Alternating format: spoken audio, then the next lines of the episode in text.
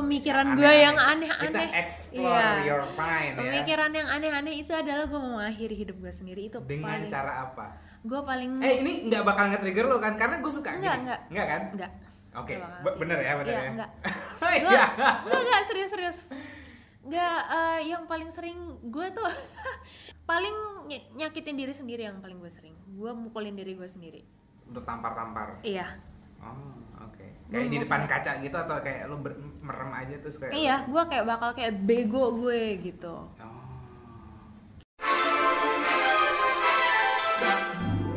Hai, selamat datang di Chill Talk, official podcast Chill Chill Mango. Di sini, kami akan berbagi cerita yang bisa membuat harimu lebih positif dan berwarna. Yuk, langsung dengerin obrolan chill kita hari ini. Hai Fox, Cie. Hai, Fox. Nih bi- eh, edisi khusus nih karena ini kenalin teman baru gua. Silahkan perkenalkan diri ke pendengar. halo Hmm. nama saya Filda saya Hobinya apa hobinya? hobinya Hobi yang paling hobinya aneh. banyak ya Hmm. hobi yang paling aneh tadi kita udah cerita eh, dikit gue suka banget denger tarot Oh, dengan gue tarot. denger prediksi-prediksi ya Oh, bulan gitu. ini minggu depan gitu-gitu terus sama gue tuh hobi traveling itu nggak aneh sih Hmm. cuman kayak gue hampir setiap bulan tuh cuti untuk traveling Emang lu jatahin. Eh, enggak sih pokoknya gue kalau udah penat gue langsung udah ya gue hilang Hmm. cuti gitu loh Hmm. pokoknya untungnya di tempat kerja gue sekarang Hmm.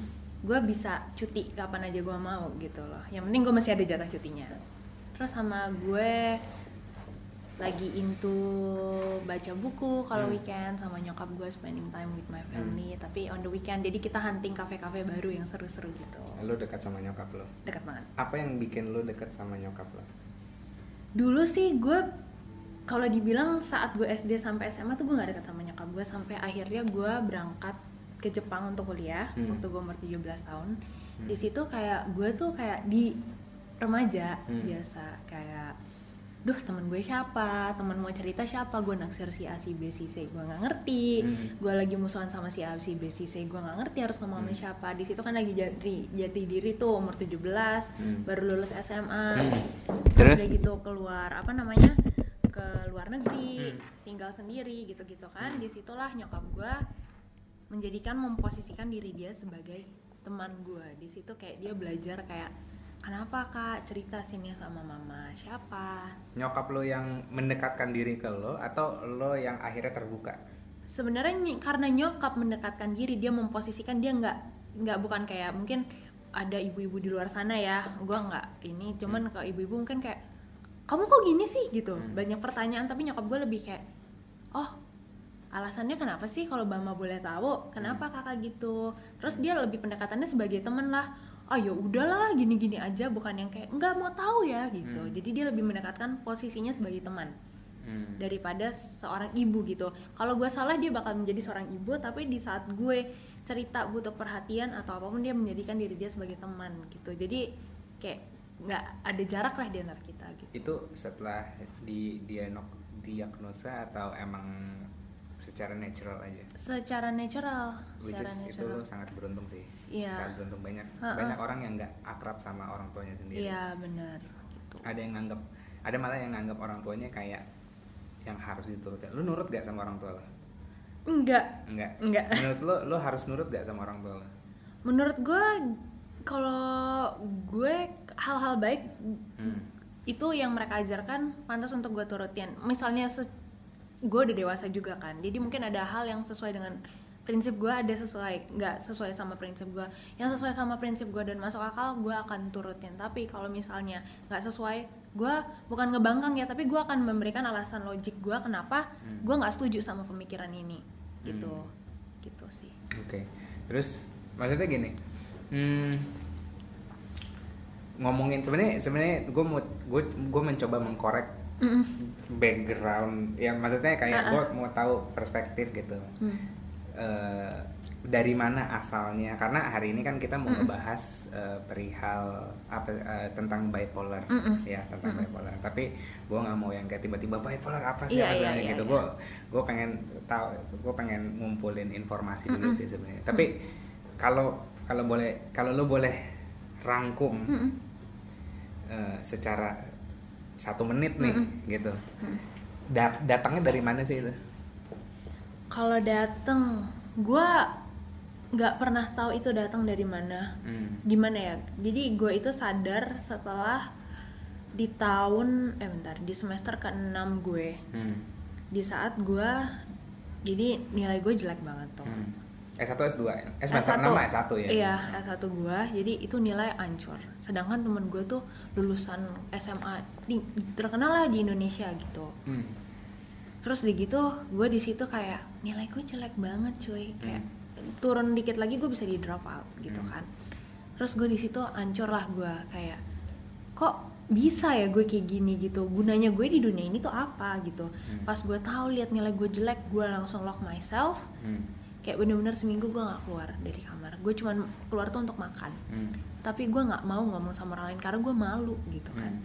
di situ terus gue sering nangis gitu gue sering nangis kayak kalau malam mikir yang aneh gitu gue ngerasa ini aneh banget sih cuy gue kayak mikir gue sering nangis cuman mikirin aduh kalau nyokap gue meninggal bokap gue meninggal gue sama siapa Hmm.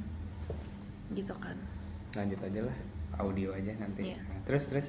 kayak kalau nyokap bokap gue meninggal itu gue sama siapa itu gue sedih banget gue nangis padahal nyokap bokap gue sehat-sehat aja gitu at the Hmm. moment terus kalau misalnya anjing gue mati gue nggak punya teman lagi gitu Hmm. gue mikir jauh banget nah setiap pagi akhirnya karena setiap malam itu gue nangis gue capek kan Hmm. gue ngerasa ini nggak bener nih gitu kan akhirnya gue pulang ke Indonesia gue lulus gue bilang ke nyokap gue mah gue sering banget nih mikir aneh-aneh Hmm. mikir mau mati intinya hidup gue dari kecil tuh gue berdoa biar umur gue pendek Hmm. karena gue nggak cap gue nggak kuat hidup gitu kan Hmm. terus kayak pokoknya kayak itu terus gue bilang ini something wrong with me gitu kan. Mana ada orang kayak gitu kayak maksudnya berdoa. Ada orang berdoa umur panjang disehatkan. Gue berdoa kayak udah gue tuh udah capek gitu. Hmm. terus akhirnya kata nyokap gue yuk kak kita mendingan uh, cari pertolongan aja gitu. Dan kebetulan nyokap yang uh, apa uh, advice terus gue kayak oh nyokap gue ternyata suportif nih. Di situlah gue kayak tahu ternyata kemungkinan itu genetik kata dokter kalau bipolar 2 Hmm. jadi gue nggak tahu siapa nyokap bokap atau kakek nenek Hmm. gue Hmm. itu mungkin ada keturunan nah itu nggak nggak bisa di apa namanya nggak bisa ketahuan siapa unless ya mungkin ya mungkin ada dari kakek nenek gue atau nyokap bokap gue yang juga konsultasi yang mungkin ketahuan lah nanti siapa gitu cuman kan nyokap bokap enggak nggak pernah konsultasi gitu. Jadi cuman gue doang ya. Cuman dia kayak berasumsi ini genetik gitu. Dan gue lean towards depression. Depresinya gara gara-gara? Gara-gara bipolar itu. Jadi kalau bipolar tuh ada Oh, dua fase. Mm, oke. dia kan kayak istilahnya kayak eh, apa ya mood swing tapi bukan mood swing apa nih? Oh,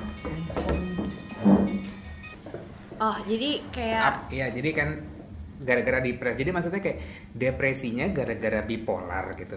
iya jadi itu memancing gue Oh. jadi oke. kalau bipolar itu kayak mood swing yang sangat ekstrim Hmm. kalau orang mood swing biasa kan kayak oh yaudah gue bete gitu Hmm, kan hmm. tapi udah gitu nih ada coklat gitu Hmm. gitu kan udah Hmm. kalau gue bete-nya itu akan lebay istilahnya Hmm. kalau gue selalu bilang bete gue tuh lebay Tapi lo aware sama bete lo yang lebay Gua ini? aware. Jadi kayak eh gue lebay amat nih gitu kayak iya eh, dulu gue nggak aware sih Oh, oke. semakin ke sini semakin gue kayak ya gue semakin gue bertambah umur gitu Hmm. gue semakin kayak mikir kan gue nggak mungkin gini-gini terus dong gue harus belajar mengendalikan diri gue tapi gue tahu nih kayak misalnya lu nyenggol gue nih gue bakal marah sama lu sehari dua hari cuy Hmm. padahal lu nggak nggak maksud gitu cuman gue kayak "Ah, apaan sih Hmm. dasar gitu Hmm. nyenggol nyenggol gue nggak suka dia sama gue tapi gue tahu deep down kayak padahal itu cuma nyeng ini doang. Lu santai aja gitu loh. Lu santai gitu. Hmm, hmm. terus nanti gue depresi mulai.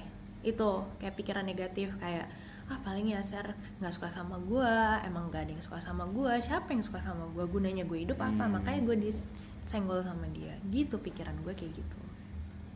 Oke. that's very complicated. Enggak ya maksudnya em, dibilang complicated tapi gua sering mendengar Mm-mm. orang yang seperti itu tanpa bipolar Mm-mm. tanpa dia didiagnosa Mm-mm. bipolar banyak Mm-mm. orang yang merasakan seperti itu gitu Iya. jadi kayak eh, nggak tahu apakah dia emang nggak sadar dia Mm-mm. bipolar atau memang nggak tahu maksudnya kayak kan banyak juga kayak orang yang udah mulai terbuka sama orang Mm-mm. tuanya malah kayak kamu lu nggak dijajelin yang religius religius gitu kan Enggak. enggak kan kayak emang langsung logik aja gitu Mm-mm. kan terus maksudnya lu udah ngerasa nih eh, kayak gitu. Terus gimana untuk mem- mematahkan pattern itu? Sebelum lu ya ses- kan lu sadar nih Mm-mm. kayaknya wah kok kok kayak bola salju nih kayaknya nih perasaan sedih gua Mm-mm. gitu kan. Nah gimana lu mematahkan itu? Apakah itu hilang sendiri? Ataukah emang ada effort lu di dalam situ untuk kayak oke enggak nih gitu? Eh, gini, selama ini yang gue lakukan adalah semenjak gue kerja di sini ya, gue kan ketemu orang setiap hari. hmm. Gak mungkin gue tiba-tiba drop depresi di depan Hmm. orang kan. Hmm. Jadi yang gue lakukan adalah kebetulan kerjaan gue lumayan fleksibel, gue akan keluar dari kerumunan orang itu, gue akan sendiri. Di saat gue ada meeting sama manajer gue, gue akan bilang gue nggak sanggup. Hmm. Di situlah gue kayak belajar untuk ya tarik nafas, gue Hmm. denger lagu yang chill atau ya kemarin gue juga belajar journaling kan Hmm. di situ pas sebelum itu gue panik attack banget tuh pas journaling gue juga udah, udah enakan karena gue all out Oh, kan gitu ya? gue all out banget Oh. gue sampai nulis tiga halaman hampir tiga halaman Gila, nulis- padahal dengan waktu secepat iya itu gue kayak gue kayak tulis kayak gue yeah. sebel banget bla. ternyata akhirnya keluar gitu loh Ah. akhirnya keluar gitu dan emang sebenarnya psikiater gue udah selalu bilang lu tuh belajar nulis tapi kan gue nggak ngerti nulis itu gimana Hmm. dear diary kah atau gimana nah pas si Anes bilang kayak lu keluarin aja gitu-gitu kan gue Hmm. keluarin bener-bener ternyata bener gitu kadang Hmm. kalau cerita sama orang kan belum tentu orang responsnya sesuai apa gimana ya kalau gue di saat gue kampuh itu gue nggak suka orang bilang positif aja Hmm. coba berpikiran positif karena gue nggak bisa positif Oke, apa yang harus orang lakukan di saat lo misalnya sharing Mm-mm. feeling lo? Mm-mm. Apa yang yang yang benar sih? Kalau ini gue ya Iya, iya. kalau gue itu gue lebih suka orang ngedengerin aja. Hmm. pertama dengerin gue dulu. Jangan langsung cut gue.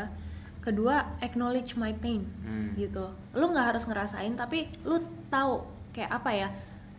Lu istilahnya lu memposisikan diri lu lah gitu. Lu nggak harus pernah ngalamin tapi lu memposisikan kayak oh ak- eh, apa ya? Ngerti sih atau dengan kata-kata yang comforting lah bukan yang kayak eh positif aja Hmm. ya kalau misalnya emang positif aja da- dan itu mudah dilakukan gua Hmm. nggak akan se-struggling ini sampai sekarang gitu Hmm, itu berat. Itu berat buat orang untuk untuk mendengar karena karena eh, kayak gue bikin podcast karena gue senang mendengar tapi Mm-mm. orang-orang tuh orang-orang malah sebenarnya gini dia dia tuh nggak mendengar dia Mm. cuman menunggu waktu dia untuk berbicara sebenarnya Mm-mm. gitu Mm. Eh, mendengar menurut gue mendengar tuh kayak tanggung jawab yang berat sih iya ya kan Mendeng- ngedengerin orang tuh tanggung jawab yang Iya. berat sekali gitu karena eh, lo nggak bisa asal ngasih feedback Iya, ya kan benar. atau nggak fokus segala macam gitu jadi jarang sih orang yang mau mem- terbebani oleh tanggung Iya. jawab untuk Mm-mm. mendengarkan terus ada gak pengalaman lo kayak terus lo selama lo Mm-mm. selama lo cur sharing sama orang lah gitu Mhm. berapa persen yang ah, yang kayak oh ya ini oke yang ini kayak "Aduh, enggak deh Kayaknya so far tuh eh 80% tuh kurang. Iya. Sisanya 20%. nah 20% itu orang terdekat atau sebenarnya eh, nggak ngaruh orang terdekat apa enggak tapi yang pasti dia punya eh, emotion ya emotion Mm. in- in- intelligence yang tinggi atau emang orang-orang terdekat lo aja Yang pertama sih tadi kayak gue bilang nyokap gue pertama, dia Oh, ngerti iya. banget kan. hmm. Dan sisanya adalah teman-teman dekat gue Hmm. yang memang yang memang udah tahu yang mereka memang udah tahu Oh, gitu dan mereka udah ngelihat gue pas relapse Hmm. gitu loh. Tahu pas gue relapse, tahu relapse udah apa eh, kambuh gitu. Oh, oke, oke. Jadi pas gue udah kambuh, gue tinggal telepon dan mereka tahu gitu. Hmm, hmm. Karena ada yang memang mengalami mengalami kayak suka kambuh, panic attack kayak gitu juga. Jadi mereka tuh nyambung lah istilahnya kayak oh temen gue juga ngalamin hal kalau misalnya gue panic attack gitu. Hmm. Jadi dia bisa kayak cuma dengerin aja telepon gitu dan hal yang sama gue lakukan di saat misalnya dia lagi kambuh gitu oh sama-sama jadi kalau misalnya dia kambuh dia telepon gue dia bipolar juga Iya, eh, bukan bipolar sih, gue nggak tahu dia nggak pernah ini. Oh. Cuman dia sering panik attack, telepon gue nangis nangis. Kenapa nih Hmm. gitu kan? Tapi dia panik nggak nggak ada, jadi cuman telepon. Dia nggak cerita nggak apa, gue cuma nemenin aja jadi juga. Hmm. Dan that is very comforting dan menurut dia itu sangat very supportive of me gitu as a friend Hmm. Untuk kayak gitu karena gue juga ngalamin di saat gue nangis orang cuma dengerin doang cuma nepuk-nepuk gue doang itu udah sangat membantu daripada lu ikut kayak Iya, gitu nggak usah komentar deh. nggak usah komentar gitu mendingan kayak gitu kayak Oke, itu kalau ada orang. mm-mm. Kalau nggak ada orang, apa yang lo nah kalau nggak ada orang itu yang bahaya buat gue Hmm. nyokap gue ini kan kebetulan lagi keluar kota nih sama bokap Hmm. dia tadinya nyuruh gue cuti untuk ikut dia Supaya ada yang Iya supaya ada nemenin karena minggu lalu itu kayak gue tiba-tiba stop antidepresan gue karena gue pikir oh I'm good Hmm. gitu udah six months Hmm. it's time for me to leave my medicine gitu kan ternyata tidak kambuh itu datang langsung Hmm. nah nyokap gue takut kan Hmm. nah akhirnya dia bilang nggak besok kita terapi ketemu dokter nah di abis ketemu dokter dia baru lega Hmm. karena kalau enggak dia bakal takut sih karena lumayan gue punya pemikiran yang apa aja apa aja pemikiran lo yang yang coba dong sharing apa aja pemikiran? Pemikiran gue yang aneh-aneh. kita explore Iya. your mind ya pemikiran yang aneh-aneh itu adalah gue mau mengakhiri hidup gue sendiri itu dengan paling cara apa gue paling eh ini nggak bakal nge-trigger lo kan karena gue suka Enggak, gini. enggak. enggak kan enggak oke be- bener ya bener Iya, ya enggak. Iya. Gua, enggak enggak serius serius enggak eh, yang paling sering gue tuh gue tuh kadang mikir gue minum baygon ya paling cepet Oh, kali ya. oke. Gue paling minum baygon tanpa tapi sakit ada baygon di rumah? Ada sih cuman gue tuh cuman pikiran gue uh, apa God gue sampai sekarang belum pernah Ah. megang tuh baygon. Cuman Oke. paling ny- nyakitin diri sendiri yang paling gue sering. Gue mukulin diri gue sendiri. Untuk tampar-tampar? Iya. Oh oke. Gua kayak di depan kaca gitu atau kayak lo merem aja terus kayak iya gue kayak bakal kayak bego gue gitu. Oh gitu. Tapi abis itu gue kayak nggak gue nggak boleh gini. Gitu lagi gue nanti. Ah, tapi nanti satu jam lagi gue nampar lagi. Gitu. Oke. rasa sakit ditamparnya berasa? Berasa. Oh oke. Terus Oke. kalau misalnya gue udah kambuh gitu, misalnya gue lagi down banget yang misalnya gue nangis nangis nih, gue bisa sampai nangis nangis kan, gue bisa ngeraung-ngeraung di lantai. hmm. Pertama pernah gue ngalamin itu gue ngeraung-ngeraung, terus nggak berapa lama gue ketawa sendiri cuy. Kayak gue jadi kayak shit shit gue gila ya gitu. Gue nggak boleh. sampai nyadar gitu Iya gue sampai kayak sadar tapi gue kayak lucu aja gitu loh. Gue ngapain nangis tapi gue ketawa gitu loh. Hmm. Sampai kayak gitu sih. wow oke minum baygon nampar-nampar ada lagi gak yang kayak gue kalau gue Hmm. pengen gue kan sering di rooftop Mm-mm. tadi gue Mm-mm. gue pengen loncat Oh, lo pengen loncat, gue Iya. takut tinggi. lalu takut tinggi gue suka ketinggian Ah, lo suka ketinggian. gue pengen ngerasain Hmm.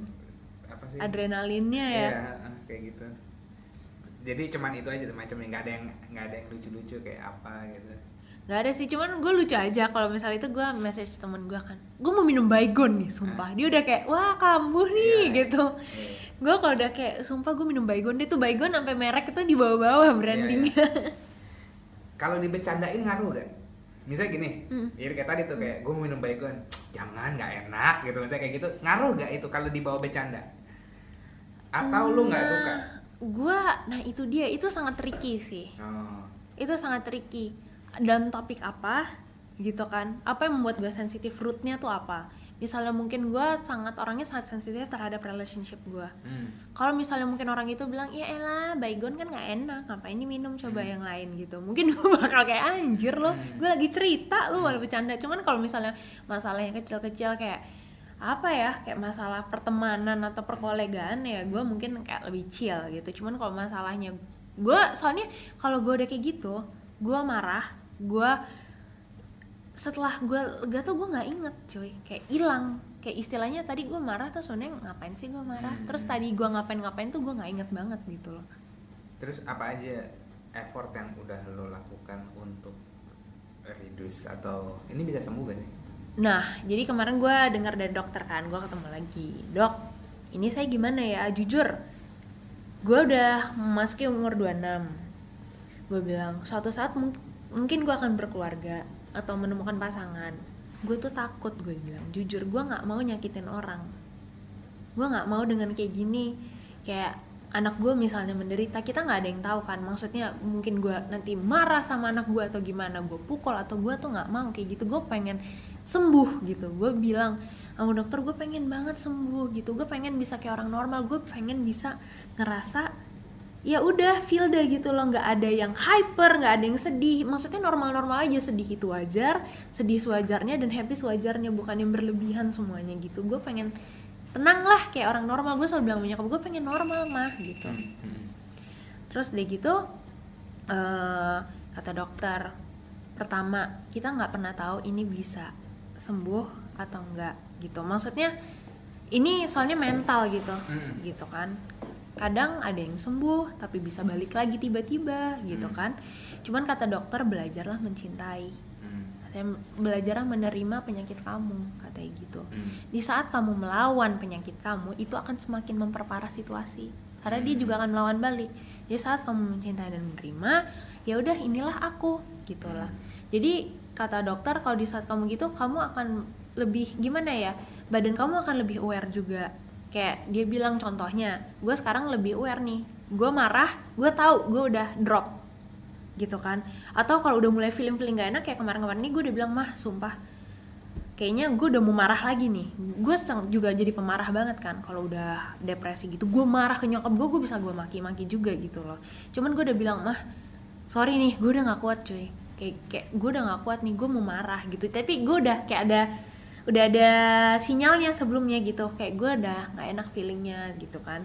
Jadi sekarang gue lebih acknowledge kalau gue gitu. Jadi lebih gitu gue lebih kayak nyokap gue juga akhirnya lebih understanding gitu. Kayak oh ya udah dia udah mau marah ya terserah dia mau teriak-teriak gitu-gitu.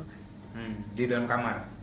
iya di mana gue berdua sama nyokap gue di mobil gue akan kayak gitu gitu. Jadi kayak istilahnya ya udah akhirnya gue jadi lebih aware.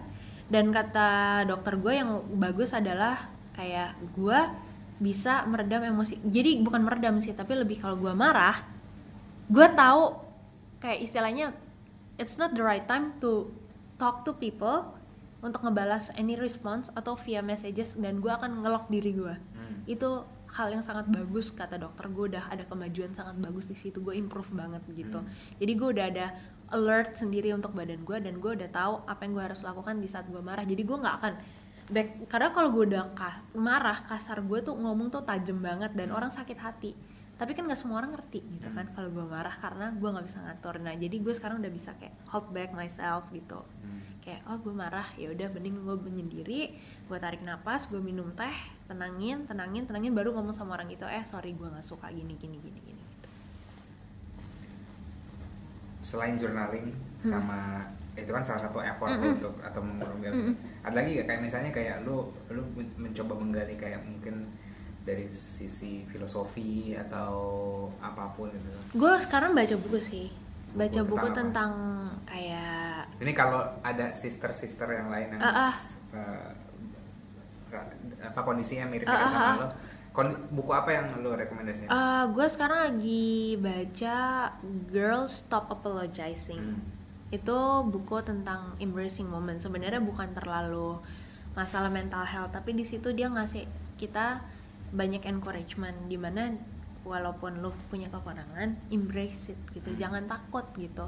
Kayak orang pentingin lah diri lu sendiri. Mungkin kan dulu kita selalu mungkin ada orang yang bilang kayak apa ya eh, ya kita harus mendahului orang orang lain. Tapi di buku itu di- dia bilang kesehatan jasmani dan rohani lu tuh yang paling penting. Dan lu harus kayak mengutamakan diri lu. Karena di saat lu hancur lu sedih yang ada buat diri lu tuh lu sendiri. Yang ngerti tuh lu sendiri. Kalau lu nggak bisa saingin diri lu terus siapa yang mau saingin diri lu? Di buku itu diajarin. Dan kayak kenapa gue berani ngomong sekarang keluar kayak maksudnya gue dulu takut banget nih gue bipolar nggak boleh ada orang yang tahu. Apa yang lo takutin dari? Gue lebih takut stigma stigma orang sih. Kayak ih dia sakit jiwa Hmm. gitu kan. Karena gue pernah ke rumah temen kayak gue udah pernah cerita nih ke rumah temen gue ada nyokap gue di situ. Terus nyokap gue pamit kan iya udah Filda mau terapi. Terapi apa bu?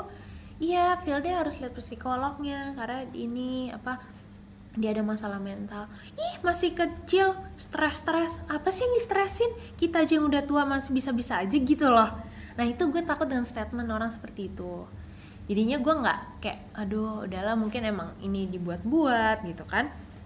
Kayak nggak enak gitu kan. Terus tapi setelah baca buku itu iya ya kenapa gue ya there's nothing wrong with, with bipolar gitu. It's part of me. Sampai gue juga terharu kemarin temen gue bilang gini salah satu temen gue.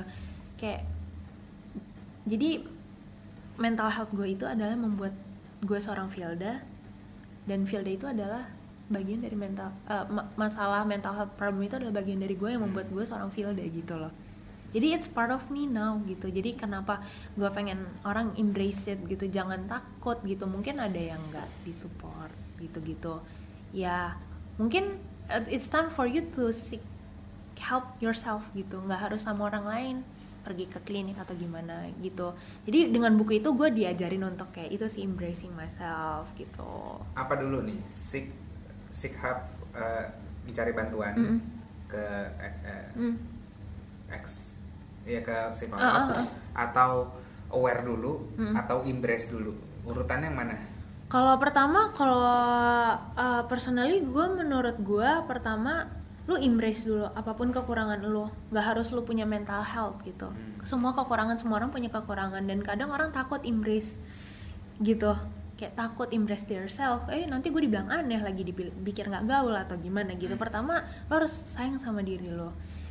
Udah kedua kalau di saat lo sayang sama diri lo tapi lo menghadapi masalah dan pertama gue bilang jangan self diagnose karena self diagnose takutnya bahaya yang harusnya mungkin lo nggak punya masalah lo buat buat masalah itu dan itu kerekam di otak lo menurut gue kalau bisa pertama lo ngomong sama temen dekat lo yang bisa lo percaya gitu. Yang enak diajak ngomong lah gitu kan. Kalau misalnya itu juga nggak solve the business dan seek for help. Kayak Hmm. sekarang kan udah banyak online consultation gitu-gitu kan. Yang mungkin cari yang certified gitu-gitu. Ceritalah dengan mereka. Mungkin mereka bisa bantu. Atau bisa ikut kayak session chill chill minggu nggak promosi cuman chill chill bisa dari situ mungkin belajar banyak hal gitu kan gitu sih belajar mencintai diri sendiri sih yang penting. Hmm. kalau Mm-mm.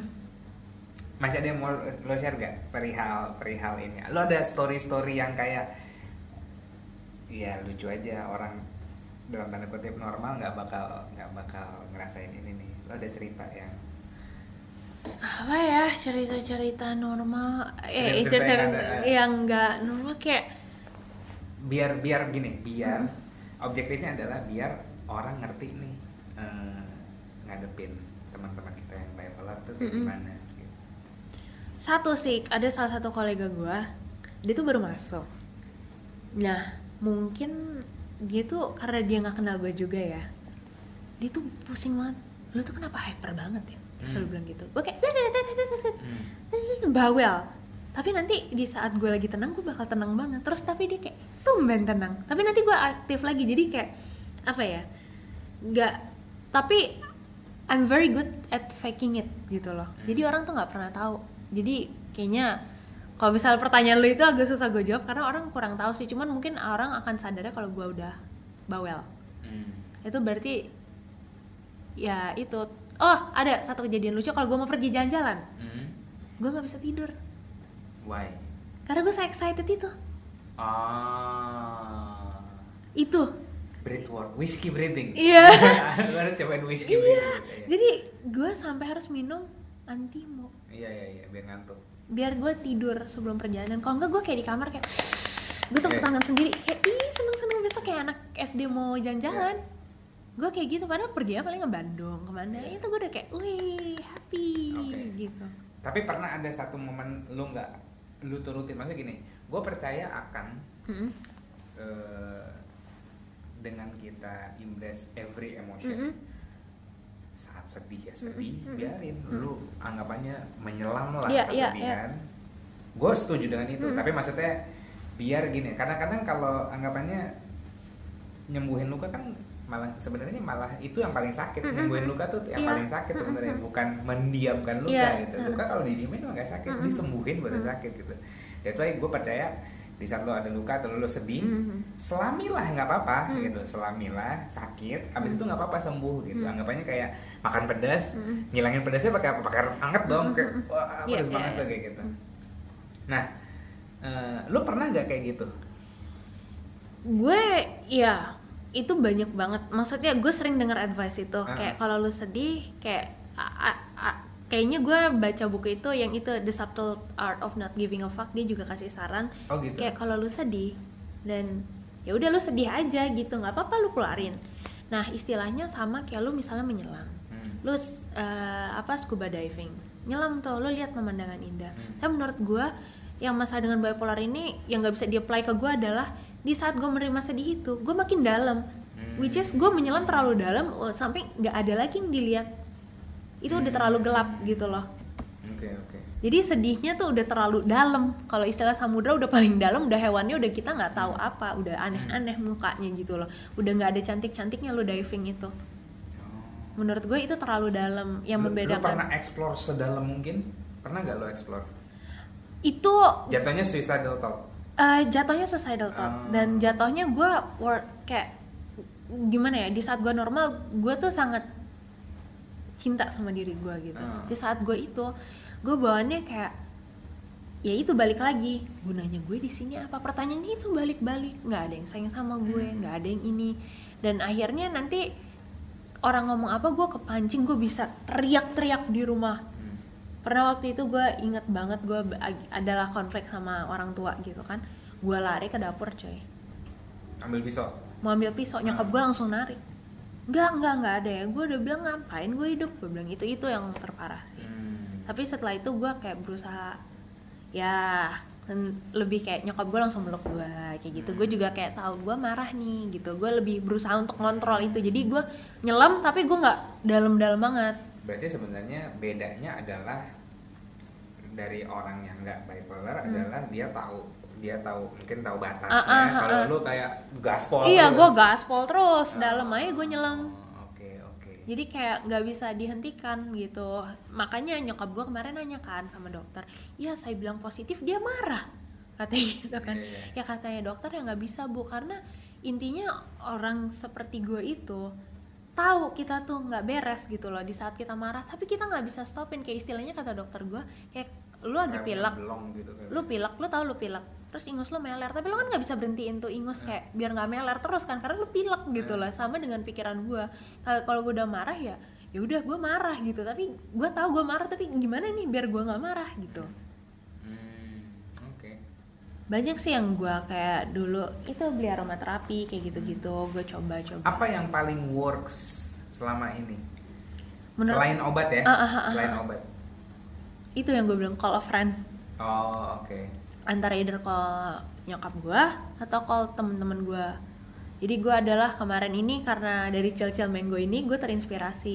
Gue punya temen-temen nih kayak yang mempunyai masalah yang nggak bipolar sih mungkin mereka punya anxiety attack Hmm. tapi punya mental health Hmm. uh, problem lah gitu kan Hmm. terus gue gua ngomong dan kita ini kebetulan bertiga ini dulu kayak apa eh, udah kenal lama lah gitu udah kenal lama dan mereka sa- tahu satu sama lain gue bilang gimana kalau kita buat grup yuk gitu kayak maksudnya kita kan sering share share artikel gitu dan dua orang ini adalah dua orang yang gue telepon di saat gue lagi drop Hmm. gitu.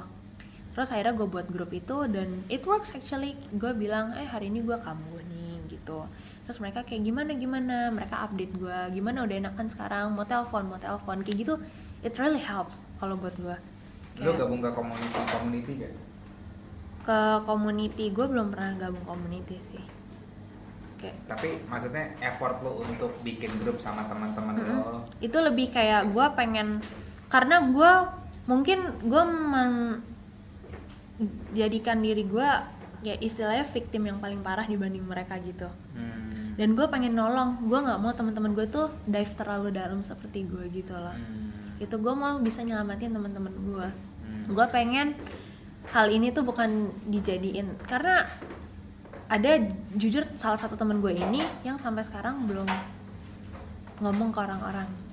Oh, kenapa Jadi dia- karena takut dijudge? takut dijudge gitu Hmm. Oke. jadi kayak oke. maksudnya gue mau kayak empowered dia Iya, juga iya. kayak nggak apa-apa lu nggak mau ngomong nggak apa-apa I'll keep it as a secret tapi kalau misalnya lo ada apa-apa tapi tapi dia tahu lo udah embrace dan kayak unjudgeable gitu lo udah unjudgeable gak sekarang menurut gue kayak I think kayak masih gue dibilang 75% lah ya gue kadang masih kayak kaku kaku. Apalagi kalau misalnya gue baru mulai relationship bukan pacaran aja ya misalnya friendship juga. Kayak gitu gue masih kayak eh gue ngomong gak ya sama nih orang? Apalagi kayak misalnya gue punya kolega baru gitu Hmm. kan yang satu tim. Gue Hmm. ngomong gak ya sama nih orang? Kapan waktu yang tepat gue harus ngomong? Gitu. Hmm, hmm. gue gue nanti malah dia apa di gue soalnya kenapa gue juga nggak mau ngomong? Karena gue nggak mau ngeliat orang orang lihat gue tuh lemah. Oh lemah gue nggak suka gue dilihat ini jadi alasan oh Filda mah karena dia bipolar kali kayak gitu. Gue nggak mau itu jadi alasan gue gue tetap sama kuatnya sama kalian gitu yang mungkin memang nggak didiagnose atau apa pun gitu gue sama kuatnya sama kalian. Cuman memang gue punya untuk mencapai satu titik itu gue punya lebih banyak rintangan daripada kalian gitu. Hmm. tapi gue sama kuatnya larinya sama kuatnya. Cuman emang ya mungkin ada banyak lubang yang harus gue lewatin gitu. Hmm. jadi eh, ya maksudnya teman lu tahu bahwa dengan lo lo udah lo bisa jadi role model lah maksudnya bukan role model juga bahwa bisa ngebantu lah Iya, iya. support gitu ah, ah, bisa support gitu oke kalau misalnya nih Hmm. ini terakhir ya Hmm. kalau misalnya lo punya sekarang di depan kamera Mm-mm. atau ini suara lo Mm-mm. lo punya kesempatan 30 detik Mm-mm. Untuk ngomong ke seluruh dunia. Mm-mm. apa yang lo mau ngomongin? Yang pengen gue omongin adalah pertama eh, terimalah siapa pun diri lo gitu. Mis kalau lo merasa diri lo kurang nggak diri lo tuh indah. Hmm. diri lo tuh you're beautiful no matter what gitu. Embrace it. Jangan takut dengan apa kata orang karena pada akhirnya lo hidup untuk diri lo sendiri dan diri lo lah yang ada untuk diri lo gitu. Hmm. jadi eh, orang lain itu belum tentu di saat lo jatuh ada untuk lo. Jadi cuman diri lo yang ada untuk diri lo sendiri. Jadi sayangilah diri lo gitu rawatlah diri lo manjain diri lo jangan takut sendiri gitu. Kalau di saat sendiri kalau lo ngerasa nggak punya teman atau gimana nggak apa-apa pergi aja nonton sendiri. Hmm. gue juga suka gitu makan sendiri ave sendiri ngomong sama diri sendiri di kaca. It works gitu. Jadi jangan pernah ngerasa kurang. Karena lu tuh indah Hmm. untuk diri lu sendiri gitu loh Hmm. Lu merasa akur gak sama diri lu sendiri? Gue gue jadi nambah tapi maksudnya ya kayak iya nggak apa-apa gue akur sih kadang gue kalau di rumah tuh gue suka ngaca terus gue ngomong eh lu tau gak sih gue suka ngomong sendiri ah gini kayak ngobrolnya kayak teman sendiri gitu jadi terus kalau misalnya lo gak sendiri, gue juga gitu. Iya, terus kalau misalnya gue butuh temen, gue kadang juga kayak gue puk-puk diri gue sendiri kayak tenang It tenang. works. Iya, gue kayak tenang nggak apa-apa, nggak apa-apa. Ada gue, lu udah ngelewatin hal Hmm.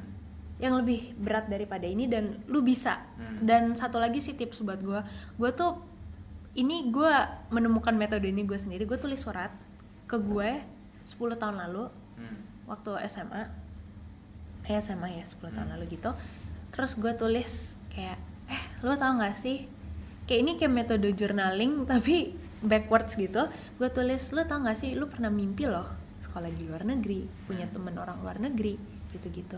Dan itu gue tulis di situ. Dan sekarang lo lihat lo udah sampai mana lo udah segini cita-cita lo yang lo impi-impikan udah terjadi. Jadi walaupun lo struggling tapi you achieve it gitu. Jadi jangan pernah takut lo nggak akan menggapai mimpi lo lo kekurangan. Karena so far through all the kayak problems issues rintangan itu lu you've made it gitu Hmm. emang mungkin waktunya lebih lama tapi you've made it gitu to the finish line Bagus lah. Untuk teman-teman yang eh, kondisinya kurang lebih mirip sama Filda, ini ada perwakilan dari kalian yang sama kuatnya sama sama yang lainnya Iya. gitu. Jadi jangan takut buat sharing, Hmm. embrace. Hmm. Orang ngejudge mah wajar. Berarti Iya. dia orang ngejudge berarti karena dia nggak tahu Mm-mm. gitu. Kalau dia mulai mengusik atau segala macam ya udah. Yang bisa kita kontrol reaksi kita Ya. sama apa yang bisa kita lakukan Mm-mm. gitu kita nggak bisa kontrol orang Mm-mm. either kita ngejauh atau nerima gitu yang Iya, pasti benar. jangan jangan merasa berhak bahwa kalau gua sakit lo harus terima enggak ya ya right Mm-mm. Iya, Oke. true. thank you udah sharing Iya, thank you. Eh, sampai jumpa di episode berikutnya Ya. thank you ya Filda ya Ya, thank you.